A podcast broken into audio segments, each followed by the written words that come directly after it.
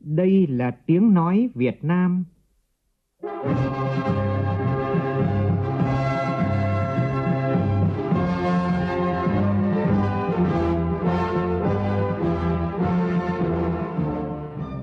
là tiếng nói Việt Nam, phát thanh từ Hà Nội, thủ đô nước Cộng hòa xã hội chủ nghĩa Việt Nam.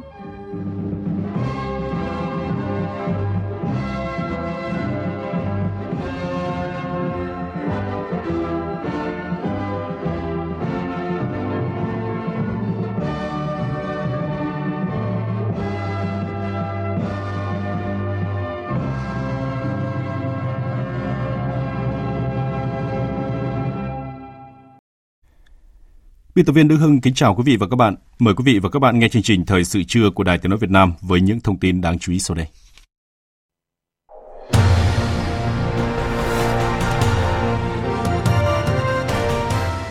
Kỳ họp thứ hai Quốc hội khóa 15 họp phiên bế mạc. Các địa phương Hải Phòng, Thừa Thiên Huế, Thanh Hóa và Nghệ An được hưởng cơ chế đặc thù. Hội nghị các nhà lãnh đạo Diễn đàn Hợp tác Kinh tế Châu Á Thái Bình Dương APEC lần thứ 28 ra tuyên bố chung cam kết cải thiện khả năng tiếp cận vaccine, giảm khí thải carbon cũng như là đề ra lộ trình phục hồi kinh tế hậu đại dịch COVID-19. Ban chỉ đạo quốc gia phòng chống dịch COVID-19 đề nghị các địa phương thống nhất triển khai ứng dụng phòng chống dịch COVID-19. Trong phần tin thế giới, hội nghị thượng đỉnh khí hậu COP26 sẽ kéo dài ít nhất thêm một ngày do các bên đang nỗ lực đạt được một thỏa thuận tham vọng vào phút chót. Hội nghị quốc tế về Libya ra tuyên bố chung ủng hộ cuộc bầu cử Tổng thống Libya được tổ chức vào cuối tháng 12 năm nay.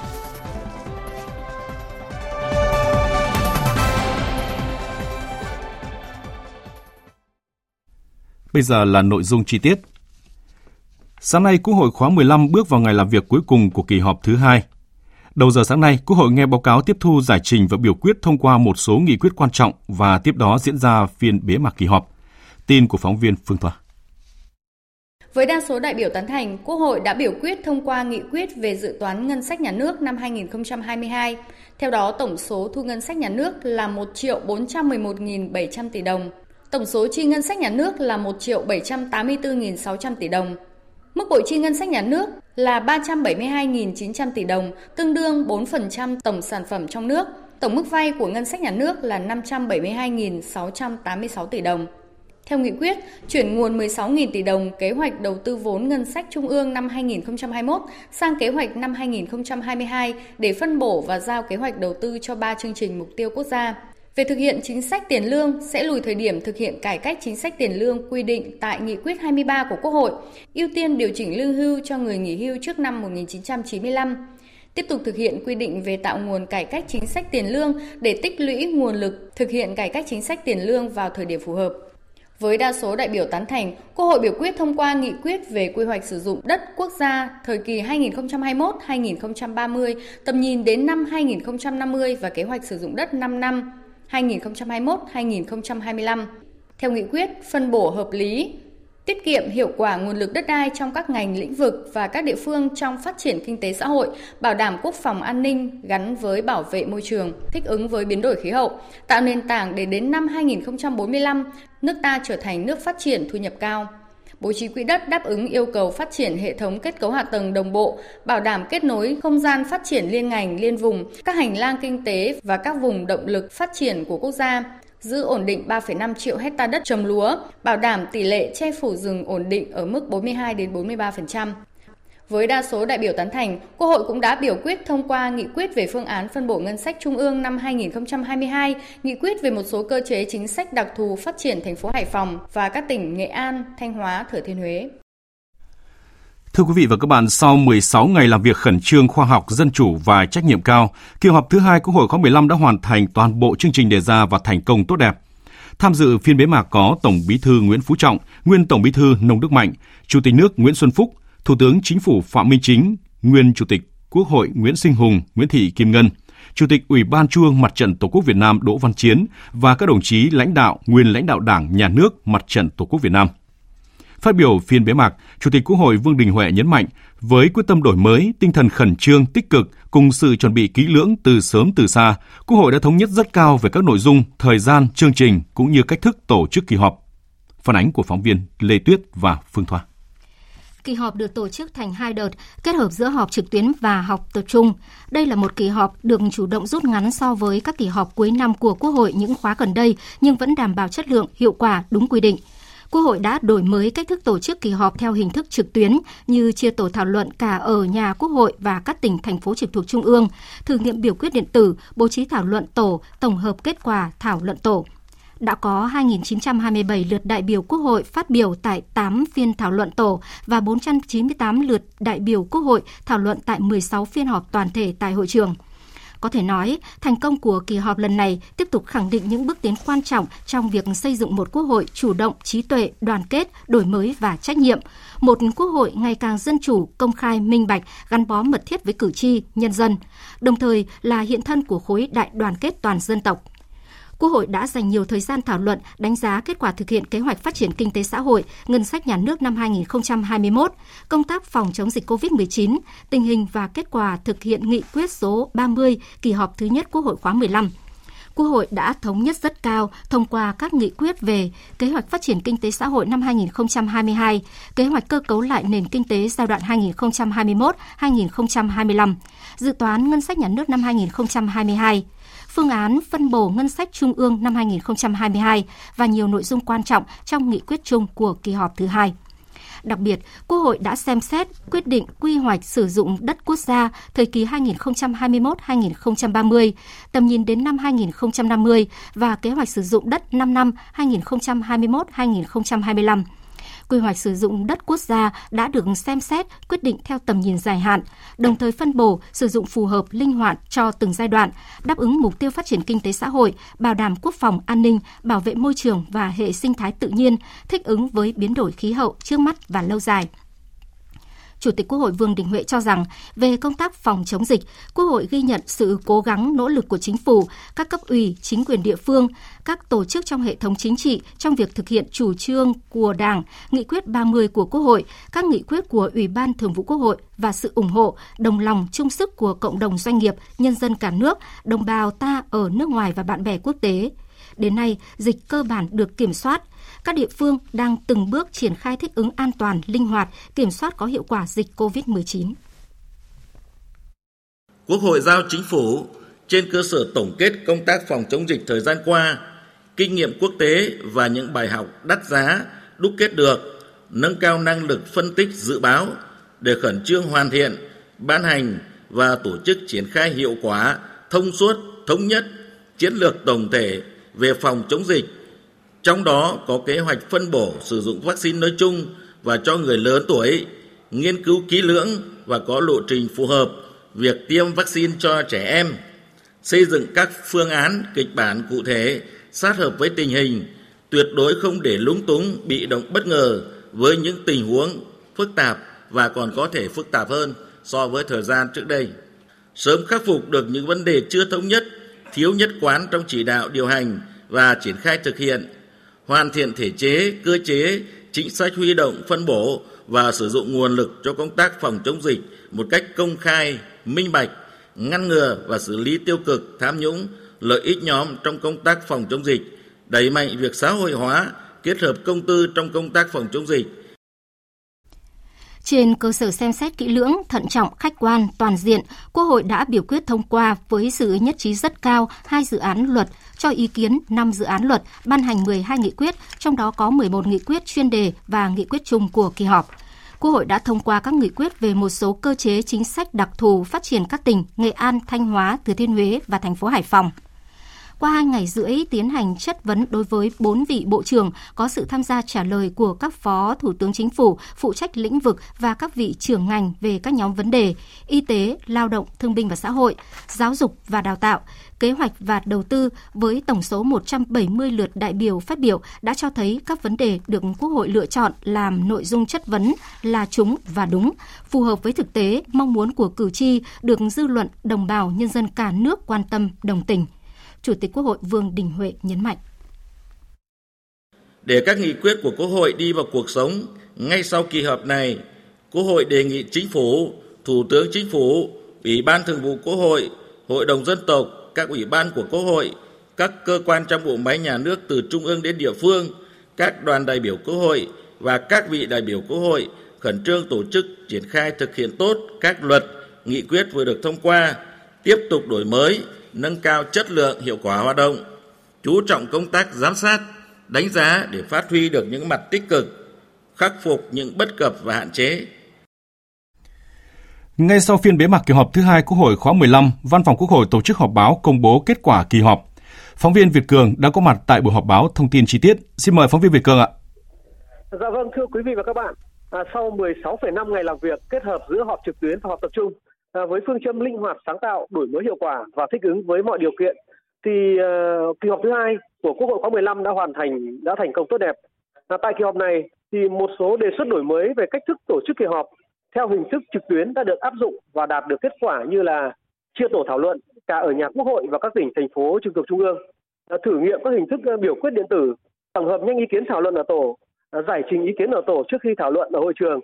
Và trong đó thì việc các cơ quan chủ, chủ trì soạn thảo phối hợp với các cơ quan thẩm tra khẩn trương xây dựng báo cáo giải trình, tiếp thu, bước đầu và ngay sau phiên họp đã tổ chức thì giúp đại biểu Quốc hội có thêm thông tin để chuẩn bị kỹ lưỡng hơn và hoàn thiện các dự án dự án dự thảo hạn chế phát biểu trùng lập tại hội trường. À, đặc biệt thì à, số lượng ý kiến phát biểu của đại biểu tham gia vào các nội dung của kỳ họp tăng cao hơn so với kỳ trước theo đó thì đã có gần 3.000 lượt đại biểu Quốc hội phát biểu tại 8 phiên thảo luận tổ và 491 lượt đại biểu Quốc hội thảo luận tại 16 phiên họp toàn thể tại hội trường. À, các ý kiến đã có chất lượng uh, sâu sắc, toàn diện, tâm huyết, trách nhiệm, mang tính xây dựng và được uh, cử tri đánh giá cao. Và tại kỳ họp này thì Quốc hội cũng đã thông qua uh, hai luật, 12 nghị quyết uh, cho ý kiến về năm dự án luật khác, uh, tiến hành chất vấn và trả lời chất vấn À, Quốc hội cũng đã nghe báo cáo tổng hợp ý kiến của kiến nghị của cử tri và nhân dân gửi đến kỳ họp thứ hai Quốc hội khóa 15 đã báo cáo kết quả giám sát việc giải quyết kiến nghị của cử tri đến kỳ họp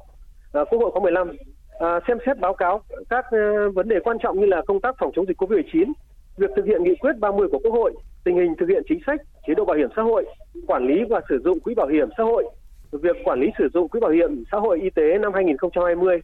công tác tư pháp phòng chống tội phạm và vi phạm pháp luật trong ờ, phòng chống tham nhũng năm 2020 và hiện nay thì buổi họp báo đang diễn ra, các phóng viên đang ờ, đặt rất nhiều câu hỏi đến ờ, buổi họp báo như là các vấn đề về việc hỗ trợ chính sách trong việc hỗ trợ người dân. Thứ hai là việc thực hiện cái cái nghị quyết 30 những cái thông tin chi tiết của cuộc họp báo này thì chúng tôi sẽ chuyển tới quý vị và các bạn ở buổi chương trình thời sự tiếp theo. Xin mời biên tập viên tiếp tục chương trình ạ. Vâng ạ, xin được cảm ơn phóng viên Việt Cường.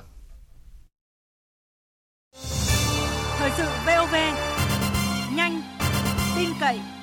hấp dẫn Chương trình thời sự trưa sẽ được tiếp tục với các tin đáng chú ý khác. Hội nghị các nhà lãnh đạo kinh tế APEC lần thứ 28 là sự kiện trong khuôn khổ tuần lễ cấp cao APEC diễn ra từ ngày 8 đến ngày 12 tháng 11. Chủ tịch nước Nguyễn Xuân Phúc cùng đoàn Việt Nam đã tham gia tích cực các hoạt động chính của APEC bao gồm hội nghị các nhà lãnh đạo kinh tế APEC lần thứ 28, phiên đối thoại giữa lãnh đạo các nền kinh tế APEC với Hội đồng tư vấn kinh doanh APEC, hội nghị thượng đỉnh kinh doanh nghiệp APEC. Thông điệp xuyên suốt của Việt Nam lần này là khẳng định APEC tiếp tục là diễn đàn, khu vực có tiếng nói, có vai trò thúc đẩy chủ nghĩa đa phương, thúc đẩy hợp tác đa phương để vượt qua dịch COVID-19 và phục hồi nhanh chóng phát triển bền vững nền kinh tế, tiếp tục là động lực cho sự phát triển của nền kinh tế khu vực và toàn cầu. Tham dự hội nghị các nhà lãnh đạo kinh tế APEC lần thứ 28 diễn ra tối qua theo giờ Việt Nam, Chủ tịch nước Nguyễn Xuân Phúc đã đề xuất ba trọng tâm của APEC thời gian tới. Phóng viên Vũ Dũng phản ánh. Phát biểu tại hội nghị, Chủ tịch nước Nguyễn Xuân Phúc nêu rõ đại dịch COVID-19 đã tác động sâu sắc đa chiều đến kinh tế xã hội toàn thế giới. Do đó, để đưa các nền kinh tế trở lại quỹ đạo phát triển bền vững, Chủ tịch nước Nguyễn Xuân Phúc cho rằng các nền kinh tế cần có tư duy mới trên cơ sở tổng hòa các yếu tố kinh tế, môi trường, xã hội cũng như cân bằng lợi ích của tất cả các bên. APEC cần tiếp tục khẳng định vai trò là động lực tăng trưởng kinh tế toàn cầu, là trung tâm khởi xướng các ý tưởng sáng tạo, xu thế phát triển mới. APEC chủ động mở rộng liên kết kinh tế trong phục hồi, tăng trưởng bền vững, phát huy vai trò dẫn dắt trong định hình nền kinh tế thế giới sau đại dịch và góp phần củng cố quản trị kinh tế toàn cầu hiệu quả, công bằng, minh bạch. Theo đó, Chủ tịch nước Nguyễn Xuân Phúc nêu một số trọng tâm APEC cần thực hiện. Thứ nhất là kiểm soát và dập dịch là điều kiện tiên quyết bắt buộc để bảo đảm châu Á Thái Bình Dương an toàn và mạnh khỏe, ổn định và phục hồi kinh tế vững chắc. Nền tảng hạ tầng y tế phải được củng cố và đổi mới. Các nền kinh tế phải ưu tiên hợp tác để vừa bảo đảm tiếp cận vaccine, nghiên cứu công nghệ sản xuất vaccine, thuốc điều trị và các thiết bị y tế, vừa cải thiện hệ thống y tế cộng đồng và nâng cao năng lực ứng phó trước những thách thức đối với sự an toàn, sức khỏe của người dân trong tương lai của chúng ta. Nhân dịp này, tôi xin thay mặt nhà nước và nhân dân Việt Nam, tôi xin chân thành cảm ơn nhiều thành viên APEC đã hỗ trợ thuốc, vaccine cho Việt Nam trong thời gian qua. Thứ hai, APEC phải phát huy vai trò là động lực tăng trưởng kinh tế khu vực và toàn cầu để gánh phát trách nhiệm xây dựng nền kinh tế châu Á Thái Bình Dương năng động, sáng tạo, hội nhập, kết nối hiệu quả. Theo đó, APEC và từng nền kinh tế thành viên cần chung tay củng cố hệ thống thương mại đa phương, mở, minh bạch, bao trùm, không phân biệt đối xử và đề cao vai trò của WTO. Trong trạng thái bình thường mới, APEC cần tăng cường kết nối để bảo đảm các hoạt động của các chuỗi cung ứng khu vực gắn với mở cửa mở cửa biên giới, mở cửa đường biển cho lưu thông hàng hóa, đi lại của người dân một cách an toàn và thuận lợi. Tôi đề nghị APEC sớm xây dựng bộ hướng dẫn và thực tiễn tốt để khôi phục đi lại giữa các nền kinh tế vừa bảo đảm an toàn chống dịch.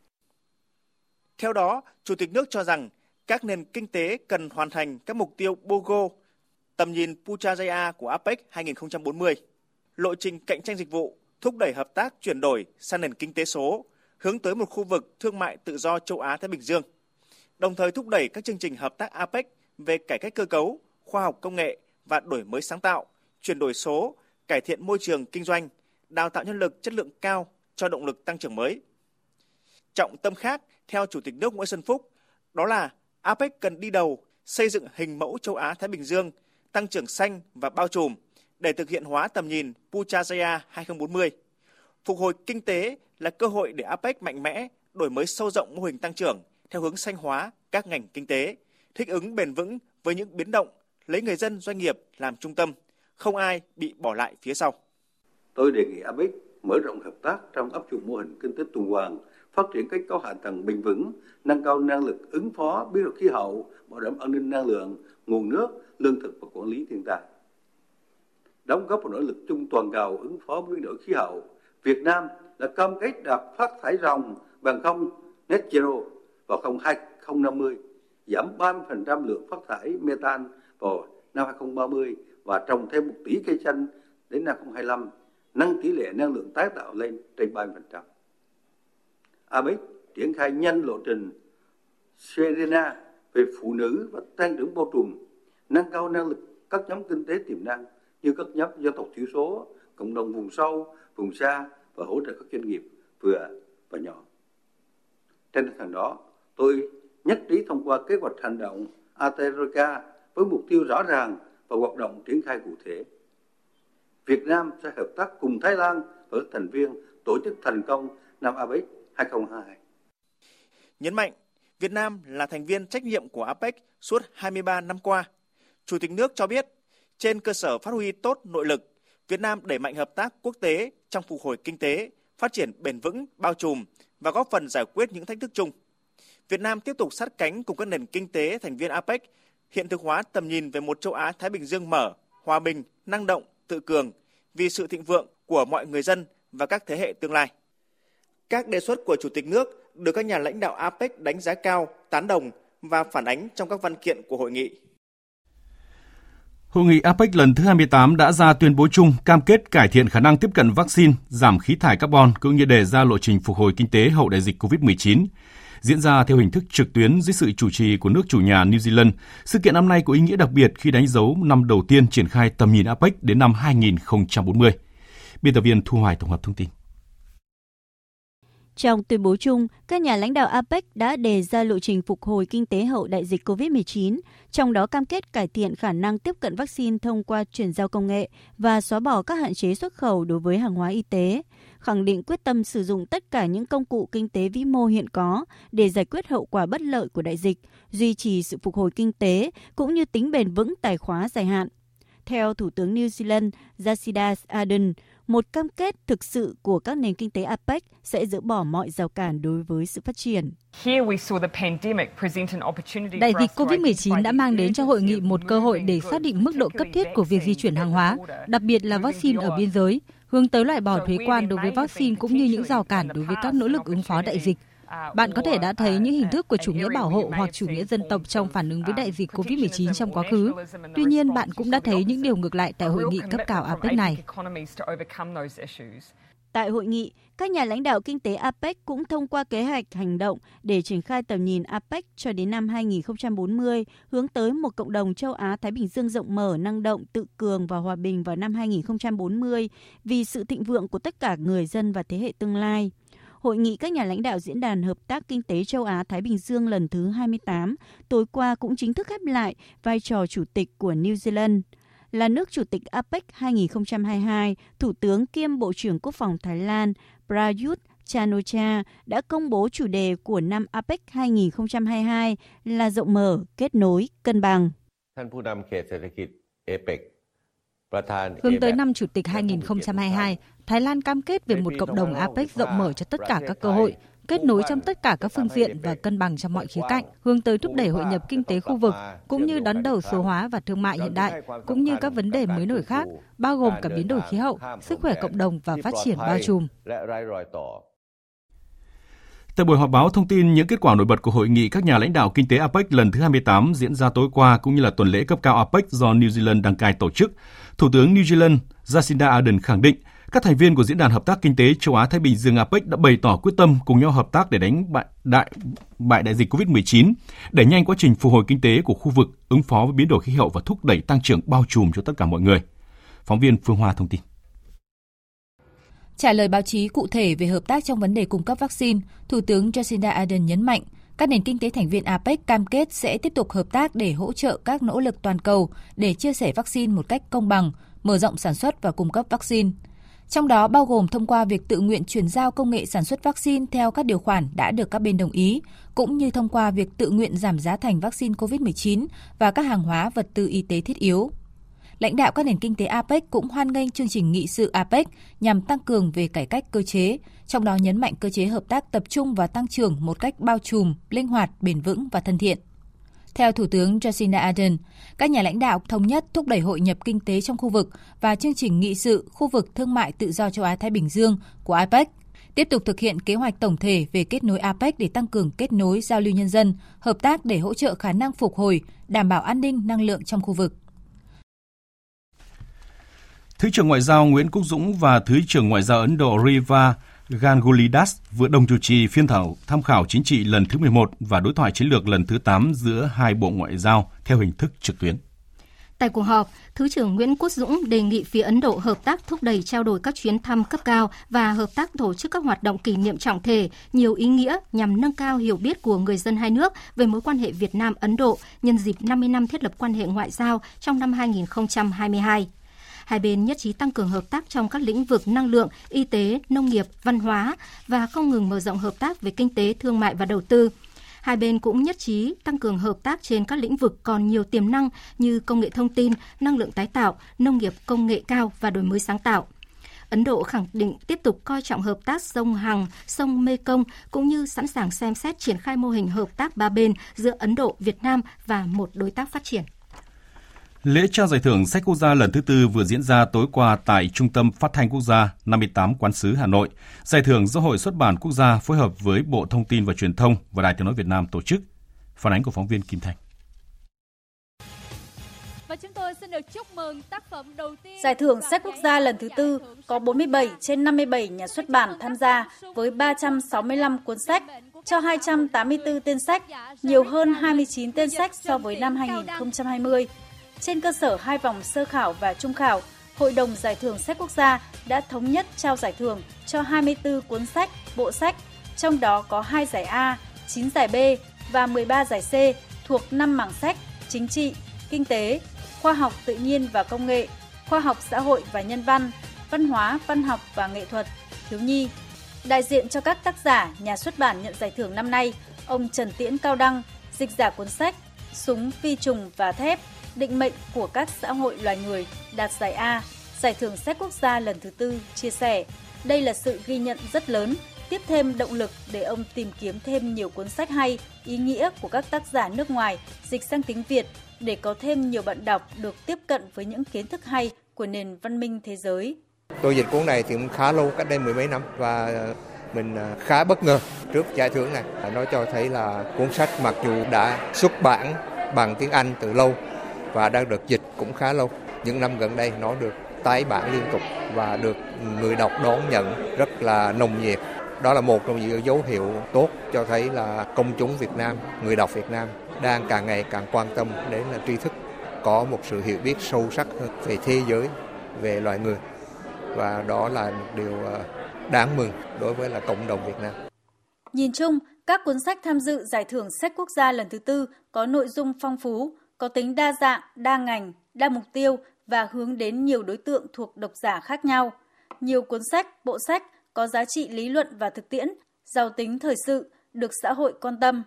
Phát biểu tại lễ trao giải, trưởng ban tuyên giáo Trung ương Nguyễn Trọng Nghĩa đề nghị Bộ Thông tin và Truyền thông, Hội xuất bản Việt Nam tiếp tục nghiên cứu, đổi mới, tổ chức tốt hơn nữa giải thưởng sách quốc gia hàng năm. Điều quan trọng hơn nữa là chúng ta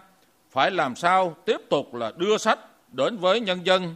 nhanh nhất, nhiều nhất, hiệu quả nhất và nhân dân được tiếp cận nhiều nhất để mà góp phần vào việc học tập nâng cao về trình độ, về văn hóa, về tinh thần à, và hướng tới cuộc sống chân thiện mỹ trong tình hình mới. Và sau giải thưởng này, ban tổ chức và các cơ quan chức năng chúng ta cần đẩy mạnh kế hoạch tuyên truyền các tác phẩm được giải thưởng, phối hợp với các đài phát thanh, truyền hình, xây dựng các chuyên trang, chuyên mục giới thiệu sách hay, sách có giá trị và số hóa các tác phẩm nhằm lan tỏa rộng rãi các tác phẩm đến đông đảo bạn đọc. Thích ứng để bình thường mới. Thích ứng để bình thường mới.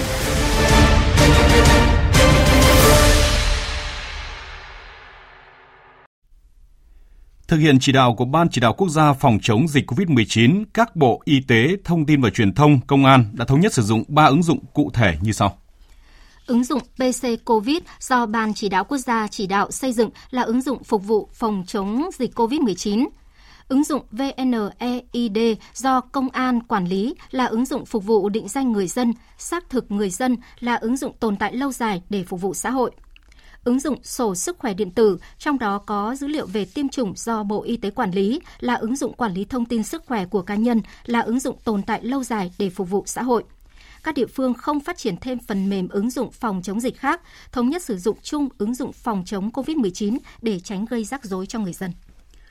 Về diễn biến dịch COVID-19, trước số ca mắc COVID-19 ngày càng tăng khi hôm qua Bà Rịa Vũng Tàu ghi nhận 177 ca mắc COVID-19 mới, địa phương đã kích hoạt 4 bệnh viện giã chiến để thu dung điều trị bệnh nhân. Tin của phóng viên Gia Khang thường trú tại thành phố Hồ Chí Minh. Từ ngày 5 tháng 11 đến 12 tháng 11, tỉnh Bà Rịa Vũng Tàu ghi nhận 1.106 ca mắc COVID-19 mới. Số ca bệnh phát sinh trong cộng đồng cũng tăng cao do nguồn lây từ ngoài tỉnh vào vẫn đang tăng chỉ trong vòng 3 ngày gần đây, từ ngày 10 đến ngày 12 tháng 11 là gần 300 ca.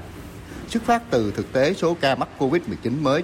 và để chủ động thu dung điều trị cho người bệnh COVID-19 nhẹ và không triệu chứng trên địa bàn theo hướng dẫn của Bộ Y tế, tỉnh Bà Rịa Vũng Tàu đã kích hoạt 4 bệnh viện giả chiến có quy mô gần 1.020 giường. Ban chỉ đạo phòng chống dịch COVID-19 tỉnh đề nghị các sở ngành, chính quyền địa phương, người dân và doanh nghiệp phải tuyệt đối cảnh giác, không chủ quan lơ là trong phòng chống dịch sẵn sàng các kịch bản để ứng phó với tình huống dịch bệnh bùng phát trở lại. Hai ngày qua, số ca mắc COVID-19 ở tỉnh Khánh Hòa tăng mạnh khi ghi nhận 161 ca dương tính với SARS-CoV-2, trong đó có 87 ca phát hiện ngoài cộng đồng. Trong đó, huyện Diên Khánh là địa phương đang có diễn biến phức tạp. Để chủ động phòng chống dịch, huyện Diên Khánh đã yêu cầu các quán ăn, uống, nhà hàng chỉ bán mang về, tạm dừng các cơ sở kinh doanh, dịch vụ có nguy cơ lây nhiễm cao, dừng hoạt động tập trung đông người, giảm quy mô hoạt động của các cơ sở tôn giáo tín ngưỡng. Học sinh toàn huyện tạm dừng đến trường, chuyển sang học trực tuyến. Ông Nguyễn Văn Gẩm, Chủ tịch Ủy ban nhân dân huyện Diên Khánh, tỉnh Khánh Hòa cho biết đã tiêm mũi hai như các tiểu thương trở thành là tiêm mũi hai qua 14 ngày hết và số người mắc hiện tại này cái tỷ lệ tiêm đủ hai mũi cũng nhiều chưa tới hai tuần, hơn 300 ca. Rất bức xúc đối với Diên Khánh. Hiện giờ chúng tôi đang tiếp tục rà soát các cái khu vực còn lại để chúng ta làm sao bóc tách, tiếp F0 ra khỏi cộng đồng để giảm bớt cái tỷ lệ này. Bộ Tài chính vừa công bố báo cáo ngân sách dành cho công dân về dự toán ngân sách nhà nước năm tới trình Quốc hội. Mục đích nhằm giúp người dân tiếp cận và nắm bắt các thông tin cơ bản về ngân sách nhà nước, qua đó giám sát cũng như đóng góp tiếng nói đối với vấn đề phân bổ quản lý sử dụng ngân sách nhà nước đến Quốc hội thông qua các đại biểu Quốc hội. Đây là năm thứ 8 liên tiếp Bộ Tài chính xuất bản báo cáo ngân sách dành cho công dân kể từ năm ngân sách 2015. Theo Bộ Tài chính, căn cứ xây dựng dự toán ngân sách nhà nước năm tới là tăng trưởng kinh tế ở mức từ 6 đến 6,5%, tốc độ tăng kim ngạch xuất khẩu khoảng 5,2%, giá dầu thô 60 đô la Mỹ một thùng.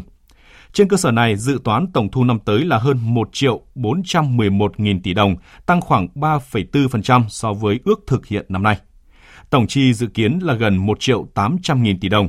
Dự kiến bộ chi là gần 373 nghìn tỷ đồng, khoảng 4% GDP.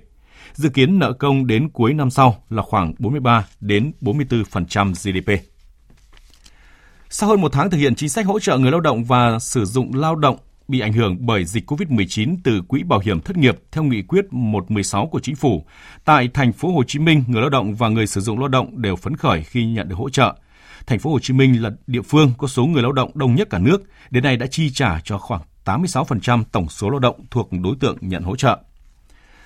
Còn tính đến thời điểm này, Hà Nội đã hỗ trợ tiền mặt và cho vay trên 4,8 triệu lượt đối tượng với tổng kinh phí trên 5.300 tỷ đồng. Tính đến nay, Ngân hàng Chính sách Xã hội thành phố Hà Nội đã thực hiện cho gần 10.000 lao động vay vốn với số tiền trên 476 tỷ đồng. Ủy ban nhân dân tỉnh Lào Cai vừa ban hành kế hoạch với 11 giải pháp nhằm hỗ trợ doanh nghiệp nhỏ và vừa năm 2022 để ổn định phát triển sản xuất kinh doanh, đặc biệt là các doanh nghiệp bị ảnh hưởng bởi dịch bệnh COVID-19. Tin của phóng viên cơ quan thường trú khu vực Tây Bắc. 11 giải pháp nhiệm vụ hỗ trợ các doanh nghiệp nhỏ và vừa trên địa bàn tỉnh Lào Cai trong năm 2022, trong đó đáng chú ý như tiếp cận vốn, tín dụng, thuế, kế toán, hỗ trợ mặt bằng sản xuất, hỗ trợ công nghệ, cơ sở ươm tạo, cơ sở kỹ thuật, khu làm việc chung, hỗ trợ mở rộng thị trường, hỗ trợ doanh nghiệp nhỏ và vừa chuyển đổi từ hộ kinh doanh, hỗ trợ tham gia cụm liên kết ngành chuỗi giá trị. Bên cạnh đó, tỉnh tiếp tục thực hiện chính sách miễn giảm thuế thu nhập doanh nghiệp, hỗ trợ 100% kinh phí giải phóng mặt bằng, hỗ trợ tái định cư, tạo quỹ đất nhằm thu hút các dự án đầu tư xây dựng các nhà máy, cơ sở chế biến nông lâm sản, thủy sản và dược liệu trên địa bàn tỉnh, quy mô sử dụng đất từ 1 hecta trở lên hỗ trợ 60% kinh phí đầu tư nhưng không quá 10 tỷ đồng mỗi dự án đối với nhà máy, cơ sở chế biến quy mô lớn và không quá 2 tỷ đối với cơ sở chế biến với quy mô vừa. Bắt đầu từ 0 giờ hôm nay, tỉnh Lai Châu đã khôi phục hoạt động vận chuyển hành khách liên tỉnh bằng xe taxi, xe hợp đồng, xe du lịch đi các tỉnh, thành phố trong cả nước, hướng tới mục tiêu thích ứng an toàn, linh hoạt, hiệu quả trong phòng chống dịch COVID-19. Thưa quý vị, tại tỉnh Quảng Ngãi từ đêm qua đến sáng nay, mưa to đến rất to, nước trên các sông lên nhanh. Ban chỉ huy phòng chống thiên tai và tìm kiếm cứu nạn tỉnh Quảng Ngãi đã có công điện yêu cầu các địa phương, đơn vị sẵn sàng các phương án ứng phó với gió mạnh trên biển và mưa lũ trên đất liền. Phóng viên Vinh Thông, thường trú khu vực miền Trung đưa tin. Từ đêm qua đến sáng nay 13 tháng 11, tại tỉnh Quảng Ngãi có mưa to, rất to, với lượng mưa phổ biến từ 150 mm đến hơn 300 mm Hiện nay lũ trên sông Trà Câu đã đạt đỉnh và đang xuống chậm, lũ trên sông Vệ đang tiếp tục lên nhanh. Mực nước trên sông Vệ, sông Trà Câu sắp xỉ báo động 3. Nước dâng cao gây ngập diện rộng tại các vùng trũng thấp ven sông ở các huyện Bình Sơn, Sơn Tịnh, Tư Nghĩa, Nghĩa Hành, Mộ Đức, thị xã Đức Phổ và thành phố Quảng Ngãi. Tại thị xã Đức Phổ, mưa to gây ngập hàng trăm hộ dân khu vực vùng trũng các phường Phổ Văn, Phổ Thuận, Phổ Ninh, Phổ Vinh. Chính quyền địa phương bố trí lực lượng tại các khu vực sung yếu di dời các hộ dân khu vực ngập lụt đến nơi an toàn. Ông Võ Đoàn, Chánh Văn phòng Ban Chỉ huy phòng chống thiên tai và tìm kiếm cứu nạn tỉnh Quảng Ngãi cho biết. Các địa phương là tiếp tục thực hiện theo công điện của tỉnh, chính quyền người ta cũng hỗ trợ dân kia cô đồ đỏ di dời những cái vùng mà trũng thấp, vùng qua ngầm tròn này, khu vực sạt lên núi, mấy khu vực mà lao nam mà mưa rồi nó ngấm nó bổ nước rồi đất khu đầu nó bị ven nước sập lở nhẹ rồi đó bây giờ là tiếp tục theo dõi. Còn bây giờ là thông tin về tình hình thời tiết chiều và đêm nay.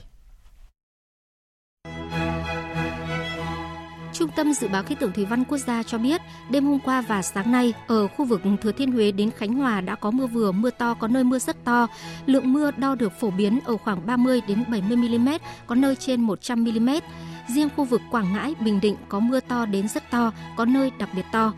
Dự báo do ảnh hưởng của không khí lạnh kết hợp với nhiễu động gió đông trên cao nên từ nay đến ngày 15 tháng 11 ở Trung Bộ có mưa vừa, mưa to, có nơi mưa rất to. Lượng mưa dự báo từ nay đến ngày 15 tháng 11 ở Quảng Ngãi, Quảng Nam, Bình Định phổ biến trong khoảng từ 200 đến 300 mm, có nơi trên 400 mm. Thừa Thiên Huế, Đà Nẵng, Phú Yên, Khánh Hòa phổ biến trong khoảng từ 100 đến 150 mm, có nơi trên 200 mm. Ngoài ra, từ hôm nay đến 15 tháng 11, ở Tây Nguyên và Nam Bộ có mưa rào và rông, cục bộ có mưa vừa, mưa to với lượng mưa phổ biến trong khoảng từ 20 đến 50 mm. Trong mưa rông có khả năng xảy ra lốc, xét, mưa đá và gió giật mạnh. Nguy cơ xảy ra lũ quét, sạt lở đất tại khu vực vùng núi và ngập úng cục bộ tại các vùng trũng thấp ven sông.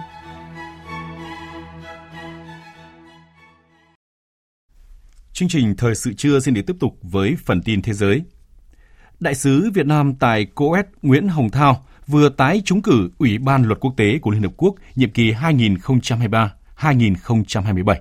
Phóng viên Đài tiếng nước Việt Nam thường trú tại Mỹ đưa tin.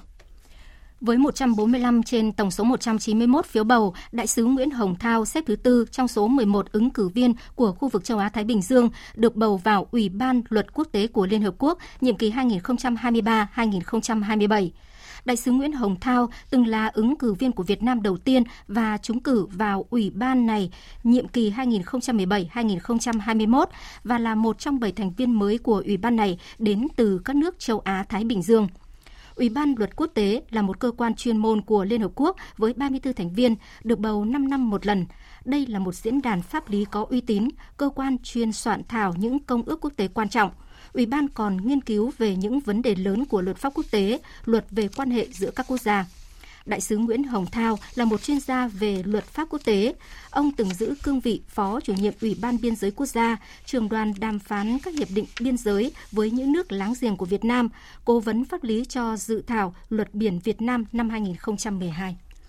Hội đồng Bảo an Liên Hợp Quốc đã thông qua nghị quyết 2605 gia hạn nhiệm vụ phái bộ gìn giữ hòa bình Liên Hợp Quốc tại Cộng hòa Trung Phi – với nghị quyết này, nhiệm vụ của phái bộ gìn giữ hòa bình Liên Hợp Quốc tại Cộng hòa Trung Phi được gia hạn thêm 12 tháng tới ngày 15 tháng 11 năm sau. Phái bộ cũng sẽ tiếp tục các nhiệm vụ hỗ trợ chính quyền Cộng hòa Trung Phi tiến hành đối thoại chính trị và bầu cử cấp địa phương năm 2022, cải cách lĩnh vực an ninh và luật pháp. Hội nghị thượng đỉnh khí hậu COP26 đang diễn ra tại thành phố Glasgow, Scotland, Vương quốc Anh sẽ kéo dài các phiên thảo luận đến ít nhất là chiều nay theo giờ địa phương, do các bên đang nỗ lực đạt được một thỏa thuận tham vọng vào phút chót. Phóng viên Quang Dũng, thường trú Đài tiếng nói Việt Nam tại Pháp, theo dõi khu vực Tây Âu, đưa tin. Sau nhiều ngày thảo luận và đàm phán căng thẳng, hầu hết các bên tham dự COP26 đều thống nhất sẽ kéo dài các phiên họp sang ngày thứ Bảy 13 tháng 11, thậm chí có thể sang ngày Chủ nhật 14 tháng 11, nhằm đạt được một văn bản cuối cùng tham vọng hơn. Trước đó, với tư cách là quốc gia chủ nhà, chính phủ Anh đã công bố một bản dự thảo thứ hai của tuyên bố chung COP26 sau khi có quá nhiều chỉ trích về việc thiếu các từ ngữ tham vọng trong bản dự thảo đầu tiên. Trong bản dự thảo thứ hai, một số điều chỉnh đã được tiến hành, trong đó có phần nghị quyết liên quan đến việc các quốc gia cam kết loại bỏ các loại nhiên liệu hóa thạch. Ngoài ra, dự thảo cũng đưa ra lời kêu gọi các quốc gia quay trở lại bàn đàm phán ngay từ năm sau để cụ thể hóa các cam kết đã đưa ra tại COP26, hướng đến việc tuân thủ đầy đủ các mục tiêu do thỏa thuận Paris về khí hậu năm 2015 đưa ra. Trong đó quan trọng nhất là các biện pháp cụ thể để giữ trái đất không nóng thêm quá 1,5 độ C vào cuối thế kỷ 21. Tuy nhiên, trong các phiên thảo luận trong chiều ngày 12 tháng 11, bản dự thảo thứ hai do chính phủ Anh công bố vẫn tiếp tục gặp nhiều chỉ trích. Tổ chức theo dõi hành động khí hậu, một tổ chức chuyên phân tích về các chính sách môi trường đánh giá, với các cam kết mà các nước đưa ra tại COP26, trái đất vẫn sẽ nóng lên 2,4 độ C vào cuối thế kỷ 21 và đó sẽ là một kịch bản thảm họa cho nhiều quốc gia trên thế giới, đặc biệt là các quốc đảo ở Thái Bình Dương và các nước châu Phi. Ngoài các tranh cãi về cam kết giảm khí phát thải, ngày họp cuối của COP26 cũng chứng kiến việc các nước đang phát triển gây sức ép lớn buộc các quốc gia phát triển giàu có thực hiện đúng cam kết của thỏa thuận Paris 2015 là đến năm 2020 phải đóng góp ít nhất 100 tỷ đô la mỗi năm nhằm hỗ trợ các nước nghèo chống biến đổi khí hậu. Yêu cầu này nhận được sự ủng hộ lớn từ Thủ tướng Anh Boris Johnson Tuy nhiên, các nước phát triển dự kiến đến năm 2023 mới hoàn thành được cam kết này. Đại diện nhiều nước đã lên tiếng thúc giục các bên chấp nhận nhân nhượng để đạt được thỏa thuận, bởi nếu COP26 thất bại, hậu quả đối với cuộc chiến chống biến đổi khí hậu sẽ vô cùng tồi tệ. Dự kiến, Chủ tịch Hội nghị COP26, ông Alok Sakma, sẽ công bố một dự thảo mới trong sáng ngày 13 tháng 11 và kêu gọi các nước sớm thống nhất để đạt được thỏa thuận trong chiều ngày 13 tháng 11. Đặc phái viên Mỹ về khí hậu ông John Kerry cho rằng đây là mệnh lệnh bắt buộc vì ngay ở thời điểm hiện tại đã có những quốc gia đối mặt với nguy cơ sống còn vì biến đổi khí hậu. Các vấn đề tranh cãi vẫn thế, từ việc cắt giảm bao nhiêu khí thải, làm sao để tăng số tiền hỗ trợ các nước, cần phải làm gì để các nước hiện đã và đang phải đối mặt với khủng hoảng, khí hậu sẽ được giúp đỡ. Tất cả những vấn đề này vẫn đang tranh cãi. Liên quan đến hội nghị này, Ai Cập và các tiểu vương quốc Ả Rập Thống Nhất vừa chính thức được lựa chọn để đăng cai các sự kiện thượng đỉnh quốc tế về biến đổi khí hậu COP vào năm 2022-2023. Phóng viên Tuấn Nguyễn theo dõi khu vực Trung Đông đưa tin. Bên lề hội nghị thượng đỉnh Liên Hợp Quốc về biến đổi khí hậu đang diễn ra tại Vương quốc Anh COP26, Ai Cập và các tiểu vương quốc Ả Rập Thống Nhất đã được lựa chọn để đăng cai các sự kiện tiếp theo COP27 và COP28. Trong đó, Hội nghị thượng đỉnh về biến đổi khí hậu COP27 do Ai Cập đăng cai tổ chức dự kiến sẽ diễn ra tại thành phố du lịch Sharm el Sheikh nổi tiếng vào tháng 11 năm 2022. Phát biểu tại hội nghị COP26, Bộ trưởng Bộ Môi trường Ai Cập, tiến sĩ Yasmin Fuad cho biết, nước này cam kết tiếp tục những nỗ lực và dựa trên những thành công đạt được của hội nghị biến đổi khí hậu hiện tại để sớm triển khai phối hợp, đảm bảo sự đồng bộ giữa việc tiếp nối quá trình đàm phán với lộ trình của các sáng kiến và cam kết. Bộ trưởng Ai Cập cũng bày tỏ hy vọng sẽ đạt được tiến triển trong các lĩnh vực ưu tiên như tài trợ chống biến đổi khí hậu, thích ứng và hạn chế những thiệt hại, tiếp tục nỗ lực giảm thiểu khí thải carbon và đạt được mục tiêu trung hòa carbon. Trong khi đó, giới lãnh đạo các tiểu vương quốc Ả Rập Thống Nhất cũng bày tỏ vui mừng khi nước này được chọn đăng cai hội nghị COP28 vào năm 2023. Hội nghị quốc tế về Libya diễn ra tại thủ đô Paris của Pháp đã ra tuyên bố chung đưa ra, trong đó các nước khẳng định ủng hộ cuộc bầu cử Tổng thống Libya được tổ chức vào cuối tháng 12 tới và kêu gọi các lực lượng nước ngoài cũng như là lính đánh thuê rút khỏi quốc gia Bắc Phi này. Phóng viên Mạnh Hà, cơ quan thường trú tại Pháp đưa tin. Tổng thống Pháp Emmanuel Macron, nước chủ trì hội nghị cho biết, hội nghị đã đạt được hai mục tiêu quan trọng. Đầu tiên là các bên tham gia khẳng định sự ủng hộ tổ chức cuộc bầu cử Tổng thống Libya vào cuối tháng 12 tới. Các ứng cử viên cho cuộc bầu cử Tổng thống sắp tới đã có thể bắt đầu đăng ký cho vòng 1 dự kiến vào 24 tháng 12. Cộng đồng quốc tế thống nhất ủng hộ lịch trình và tổ chức cuộc bầu cử theo thời hạn trên. Vấn đề mấu chốt hiện nay là sự tham gia của tất cả các bên ủng hộ tiến trình bầu cử này. Tổng thống Pháp nhấn mạnh, cuộc bầu cử tổng thống sắp tới là dấu mốc quan trọng, bước đi đầu tiên trong tiến trình lập lại hòa bình tại Libya sau một thập kỷ rơi vào hỗn loạn và bạo lực do sự can thiệp của NATO và các nước phương Tây. Ông Emmanuel Macron cảnh báo các cường quốc sẽ thúc đẩy các biện pháp trừng phạt chống lại bất kỳ cản trở nào làm gián đoạn quá trình bầu cử và chuyển tiếp chính trị tại Libya. Chủ đề thứ hai được bàn thảo là việc loại bỏ lính đánh thuê và lực lượng nước ngoài tại Libya. Theo con số mà Liên Hợp Quốc đưa ra vào cuối năm ngoái, tại Libya đang có khoảng 20.000 lính đánh thuê nước ngoài, trong đó đáng chú ý là nhóm được cho là do Nga hậu thuẫn, thân với miền Đông và nhóm do Thổ Nhĩ Kỳ bảo trợ lại ủng hộ miền Tây. Tổng thống Pháp Emmanuel Macron cho biết đã nhận được cam kết từ lực lượng miền Đông về việc loại bỏ 300 lính đánh thuê, đồng thời kêu gọi Nga và Thổ Nhĩ Kỳ cần sớm rút lực lượng đánh thuê ra khỏi Libya. Căng thẳng giữa Belarus và các nước phương Tây, đặc biệt là Ba Lan đang gia tăng. Tổng thống Mỹ Joe Biden bày tỏ sự lo ngại về tình hình ở nước này khi đang nước này đang phải đối mặt với cáo buộc để dòng người di cư tự do sang Ba Lan, Litva và nhiều quốc gia khác thuộc châu Âu thông qua lãnh thổ của mình. Phát biểu trước báo giới, Tổng thống Mỹ Joe Biden cho biết. Tôi nghĩ đó là mối quan tâm lớn của chúng tôi. Chúng tôi đã thông báo mối quan tâm này với Nga. Chúng tôi cũng đã thông báo mối quan tâm này với Belarus. Tôi nghĩ rằng đó là một vấn đề lớn.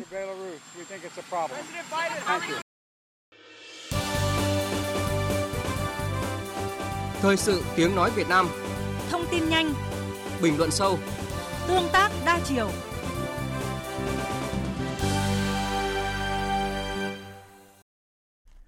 Quý vị và các bạn đang nghe chương trình Thời sự trưa của Đài Tiếng Nói Việt Nam. Bây giờ chúng tôi điểm lại những sự kiện vấn đề trong nước đáng chú ý trong tuần thông qua những phát ngôn ấn tượng và những con số đáng chú ý. Những phát ngôn ấn tượng, những con số đáng chú ý. Kiểm soát và dập dịch là điều kiện tiên quyết bắt buộc để bảo đảm châu Á Thái Bình Dương an toàn và mạnh khỏe, ổn định và phục hồi kinh tế vững chắc. APEC phải phát huy vai trò là động lực tăng trưởng kinh tế khu vực và toàn cầu để gánh vác trách nhiệm xây dựng nền kinh tế châu Á Thái Bình Dương năng động, sáng tạo, hội nhập, kết nối hiệu quả. APEC sớm xây dựng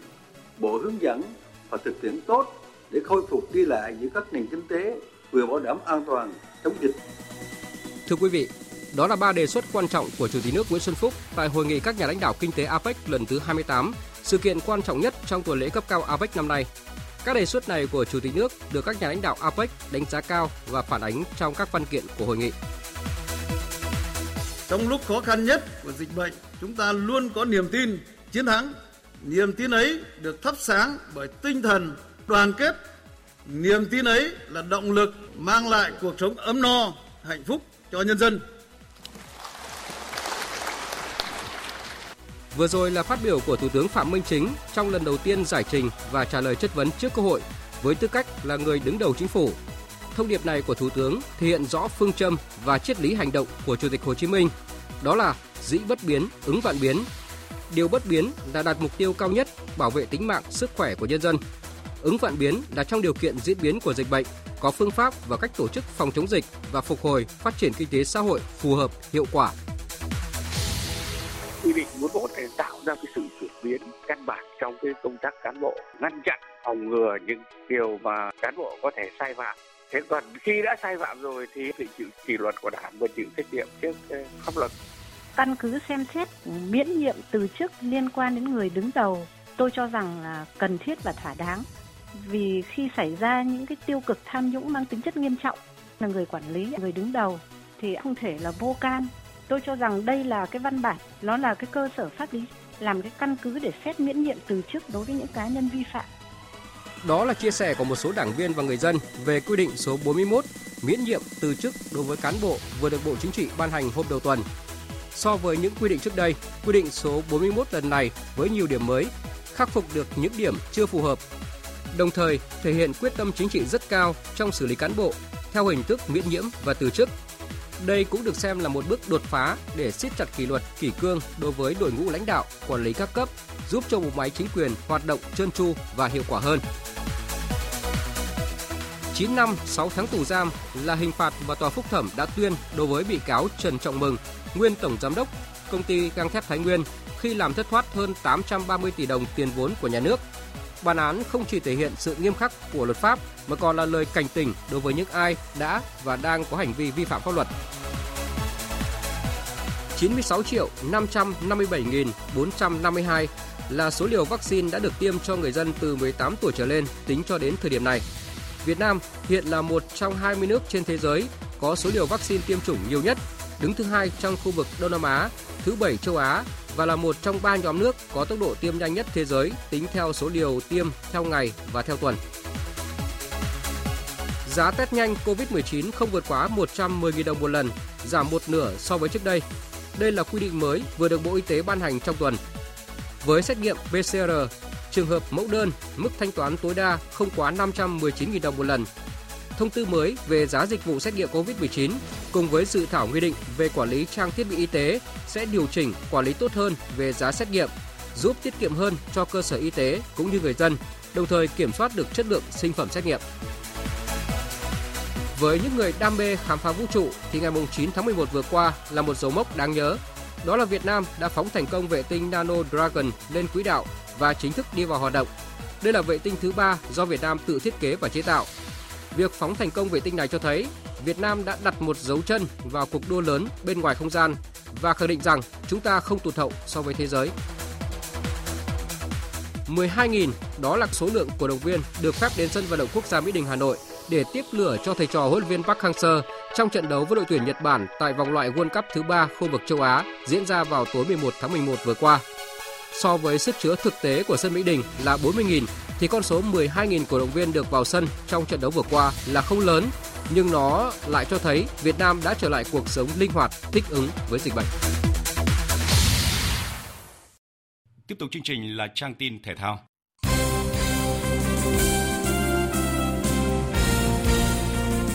Thưa quý vị và các bạn, thủ môn Nguyễn Văn Toản và cầu thủ Nhâm Mạnh Dũng đã rời đội tuyển Việt Nam trở về câu lạc bộ trước khi tuyển Việt Nam gặp Ả Rập Xê Út vào ngày 16 tháng 11. Văn Toàn được chẩn đoán viêm khớp vai. Ban đầu anh vẫn có thể thi đấu, nhưng ban huấn luyện quyết định không đăng ký ở trận gặp Nhật Bản. Văn Toàn sẽ trở về câu lạc bộ Hải Phòng. Thủ môn của U23 Việt Nam tiếp tục được khám vùng vai và anh có thể phải phẫu thuật nhằm giải quyết dứt điểm tổn thương. Nhâm Mạnh Dũng cũng đã rời đại bản doanh của đội tuyển trong ngày 12 tháng 11. Huấn luyện viên Park Hang-seo không công bố lý do chia tay cầu thủ đa năng của câu lạc bộ Viettel. Anh được bổ sung sau vòng loại U23 châu Á. Hồ Thanh Minh nhiều khả năng cũng sẽ chia tay đội tuyển. Huấn luyện viên Park Hang-seo tiếp tục sàng lọc đội hình trước trận gặp Ả Rập Xê Út vào ngày 16 tháng 11 và tuyển Việt Nam sẽ rút danh sách 23 cầu thủ cho loạt trận thứ 6 trong vài ngày tới. Trong khi đó, đối thủ của tuyển Việt Nam là đội tuyển Ả Rập Xê Út đã có mặt tại Hà Nội vào tối qua sau chuyến bay từ Sydney, Australia với số lượng cầu thủ, ban huấn luyện lãnh đạo và đội ngũ hỗ trợ lên tới 250 người cùng 9 tấn hành lý. Thầy trò huấn luyện viên Hever Renat đang dẫn đầu bảng B vòng loại thứ ba World Cup 2022 khu vực châu Á với 13 điểm sau 5 trận. Trận hòa một đều với Australia hôm 11 tháng 11 là lần đầu tại vòng loại họ để mất điểm. Ả Rập Xê Út là đối thủ đầu tiên của tuyển Việt Nam ở vòng loại thứ ba World Cup. Trong trận đấu trên sân khách, thầy trò huấn luyện viên Park Hang-seo thua ngược 1-3 và người ghi bàn duy nhất cho tuyển Việt Nam là Quang Hải.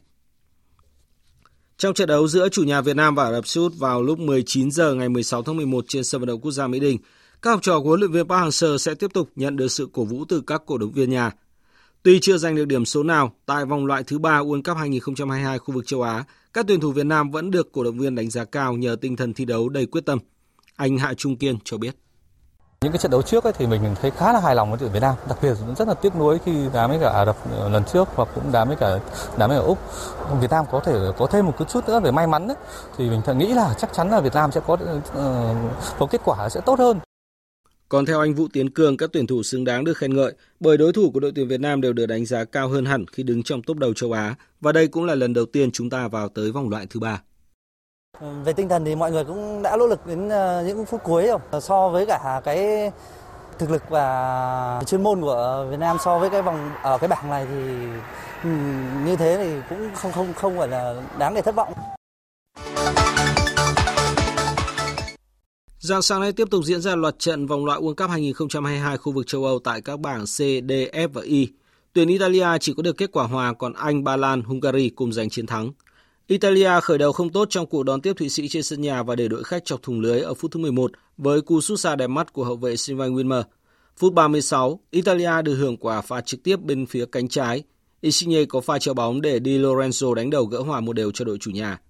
Phút 86, tiền đạo Berardi bị đẩy ngã trong vòng cấm sau khi tham khảo VAR trọng tài Anthony Taylor cho Italia hưởng phạt đền. Tuy nhiên Jorginho sút bóng đi vọt xa và khiến Italia đánh mất chiến thắng. Huấn luyện viên Roberto Mancini nói về trận hòa của đội nhà.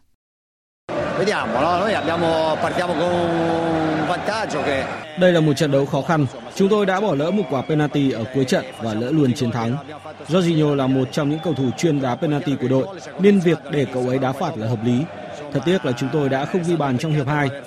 Trận tiếp theo với Bắc Ireland, chúng tôi sẽ cố gắng chơi thật tốt và cải thiện yếu tố ghi bàn so với trận hôm nay. Với kết quả một đều, Italia và Thụy Sĩ cùng được 15 điểm sau 7 trận, chia nhau hai vị trí dẫn đầu bảng C. Ở bảng F, Đan Mạch thắng quần đảo Faroe 3-1, tuyển áo đánh bại Israel 4-2, Scotland vượt qua Moldova 2-0. Hiện Đan Mạch được 27 điểm sau 9 chiến thắng liên tiếp, không chỉ thắng 9 trận tuyệt đối, thầy trò huấn luyện viên Kasper Human còn lập kỷ lục ấn tượng khi ghi 30 bàn và chỉ để thủng lưới một lần. Tại bảng Y, Anh dội vào lưới Albany 5 bàn không gỡ, trong đó Harry Kane lập hat-trick, hai bàn còn lại thuộc về Harry Maguire và Jordan Henderson. Sau trận đấu, huấn luyện viên Gareth Southgate nói ông hài lòng với sự thể hiện của các học trò. I thought it was a really strong team performance, particularly that first half. Tôi nghĩ là đội đã có màn thể hiện thật sự mạnh mẽ, đặc biệt là trong hiệp 1 và kết quả trận đấu đã được định đoạt trong hiệp đấu này. Điều khiến tôi hài lòng nhất về Harry Kane hôm nay là cậu ấy đã có màn trình diễn rất hoàn hảo. Raheem Sterling và Phil Foden cũng đã chơi tốt, hỗ trợ hiệu quả cho các đồng đội. Chúng tôi đã gây sức ép mạnh lên đối thủ. Tôi thấy rất hài lòng.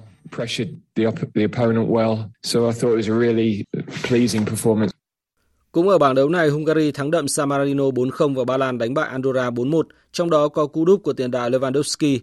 Hiện Anh được 23 điểm sau 9 trận đứng đầu bảng Y, tiếp theo là Ba Lan có 20 điểm. Ở lượt trận cuối gặp San Marino, tuyển Anh chỉ cần hòa là chính thức giành quyền góp mặt tại vòng chung kết World Cup ở Qatar vào năm sau. Dự báo thời tiết Bắc Bộ, khu vực Hà Nội, Thanh Hóa và Nghệ An có mây, có mưa vài nơi, trưa chiều giảm mây, trời nắng, gió Đông Bắc cấp 2, cấp 3, đêm và sáng sớm trời rét, vùng núi có nơi rét đậm, nhiệt độ từ 16 đến 26 độ, có nơi trên 26 độ. Khu vực từ Hà Tĩnh đến Thừa Thiên Huế, nhiều mây, có mưa, mưa rào rải rác và có nơi có rông. Riêng Thừa Thiên Huế có mưa vừa, cục bộ có mưa to, gió Bắc đến Tây Bắc cấp 2, cấp 3. Phía Bắc, đêm trời rét, phía Nam trời lạnh. Trong mưa rông có khả năng xảy ra lốc, xét, mưa đá và gió giật mạnh. Phía Bắc nhiệt độ từ 17 đến 22 độ, phía Nam nhiệt độ từ 19 đến 25 độ. Khu vực từ Đà Nẵng đến Bình Thuận nhiều mây có mưa vừa, mưa to, có nơi mưa rất to và rông. Riêng Quảng Nam, Quảng Ngãi, Bình Định có mưa to đến rất to, gió Đông Bắc cấp 3. Trong mưa rông có khả năng xảy ra lốc, xét và gió giật mạnh. Nhiệt độ từ 22 đến 31 độ, có nơi trên 31 độ. Tây Nguyên và Nam Bộ nhiều mây có mưa rào và rông vài nơi, chiều tối và tối có mưa rào và rông rải rác, cục bộ có mưa vừa, mưa to, gió Đông Bắc đến Đông cấp 2, cấp 3. Trong mưa rông có khả năng xảy ra lốc, xét và gió giật mạnh, nhiệt độ từ 23 đến 33 độ. Tiếp theo là dự báo thời tiết biển. Bắc Vịnh Bắc Bộ không mưa, tầm nhìn xa trên 10 km, ngày gió Đông Bắc cấp 5, có lúc cấp 6, giật cấp 7, biển động, đêm gió giảm dần. Nam Vịnh Bắc Bộ có mưa vài nơi, tầm nhìn xa trên 10 km, ngày gió Đông Bắc cấp 5, có lúc cấp 6, giật cấp 7, biển động, đêm gió giảm dần vùng biển từ Quảng Trị đến Quảng Ngãi, vùng biển từ Bình Định đến Ninh Thuận, vùng biển từ Bình Thuận đến Cà Mau có mưa rào và rông rải rác. Trong mưa rông có khả năng xảy ra lốc xoáy, tầm nhìn xa trên 10 km, giảm xuống từ 4 đến 10 km trong mưa, gió Đông Bắc cấp 5 có lúc cấp 6, giật cấp 7. Ở phía Bắc, biển động, đêm gió giảm dần. Vùng biển từ Cà Mau đến Kiên Giang, Khu vực Vịnh Thái Lan có mưa rào và rải rác có rông. Trong mưa rông có khả năng xảy ra lốc xoáy và gió giật mạnh. Tầm nhìn xa từ 4 đến 10 km, gió Đông Bắc đến Đông cấp 4. Khu vực Biển Đông, khu vực quần đảo Hoàng Sa thuộc thành phố Đà Nẵng, Trường Sa, tỉnh Khánh Hòa có mưa rào và rông rải rác. Trong mưa rông có khả năng xảy ra lốc xoáy. Tầm nhìn xa trên 10 km, giảm xuống từ 4 đến 10 km trong mưa. Gió Đông Bắc cấp 6, có lúc cấp 7, giật cấp 8, biển động mạnh. Quý vị và các bạn đang nghe chương trình Thời sự trưa của Đài Tiếng nói Việt Nam. Bây giờ chúng tôi xin tóm lược một số tin chính vừa phát sóng. Chủ tịch nước Nguyễn Xuân Phúc đề xuất ba trọng tâm của APEC trong thời gian tới được các nhà lãnh đạo APEC đánh giá cao, tán đồng và phản ánh trong các văn kiện của hội nghị. Hội nghị các nhà lãnh đạo diễn đàn hợp tác kinh tế châu Á Thái Bình Dương APEC lần thứ 28 sau đó đã ra tuyên bố chung cam kết cải thiện khả năng tiếp cận vaccine, giảm khí thải carbon cũng như đề ra lộ trình phục hồi kinh tế hậu đại dịch COVID-19. Sau 16 ngày rưỡi làm việc, Quốc hội sáng nay đã họp phiên bế mạc. Trước đó, Quốc hội đã biểu quyết thông qua 7 nghị quyết quan trọng về dự toán ngân sách nhà nước năm 2022, về quy hoạch sử dụng đất quốc gia đến năm 2030 và cơ chế chính sách đặc thù phát triển 4 tỉnh thành phố. Ban chỉ đạo quốc gia phòng chống dịch COVID-19 đề nghị các địa phương không phát triển thêm các phần mềm ứng dụng phòng chống dịch khác, thống nhất sử dụng ba ứng dụng là PC COVID, ứng dụng VNEID và ứng dụng sổ sức khỏe điện tử. Hội nghị thượng đỉnh khí hậu COP26 sẽ kéo dài thêm ít nhất một ngày do các bên đang nỗ lực đạt được một thỏa thuận tham vọng vào phút chót.